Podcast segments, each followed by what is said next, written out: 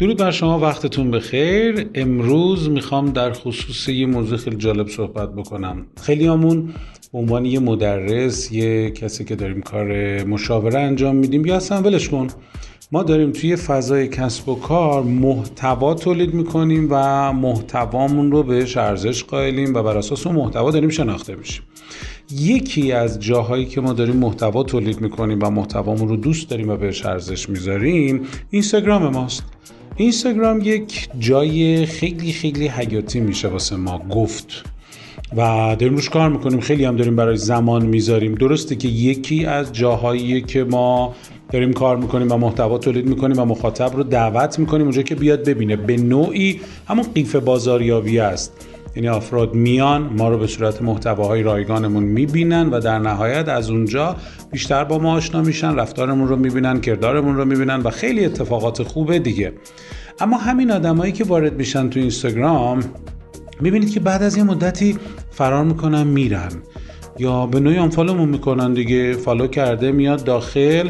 به چه دلیلی چه اتفاقی افتاده یه روزی followمون کرده نمی‌دونم. ولی الان در حال حاضر تصمیم می‌گیره که unfollowمون کنه و از پیشمون بره. این که اون آدمه میره هیچ اشکال نداره. از خدامون هم باید باشه. آدمی که ما رو نمی‌خواد یا با محتوای ما سازگار نیست تو صفحمون بمونه خیلی برامون سمه. این خودتونم می‌دونین. با الگوریتم های جدید اینستاگرام آشنا هستین ولی من بخوام یه کوچولو بهش اشاره کنم. یکی از اون الگوریتما دقیقا اینه وقتی که مخاطبات زیاد باشن پست می‌ذاری آدما بهت میلی نداشته باشن نیان ببینن رفتارت رو چک نکنن عکسات رو نبینن استوریات رو نبینن نمی‌دونم تمام اینا رو نبینن. اینستاگرام میگه که بابا این آدمه ولش کن اصلا مهم نیست. پس من با آدمای کمتری نشونش میدم. یواش یواش بزنین دایره کوچولوتر بشه خودش شرمنده بشه.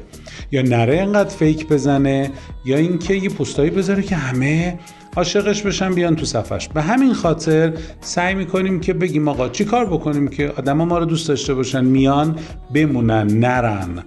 این که حالا یه سری مجبورن می‌روند کارش نمیشه کرد. اومده به اشتباه اومده حواسش نبوده. یه حرف من به دلش نشسته اومده.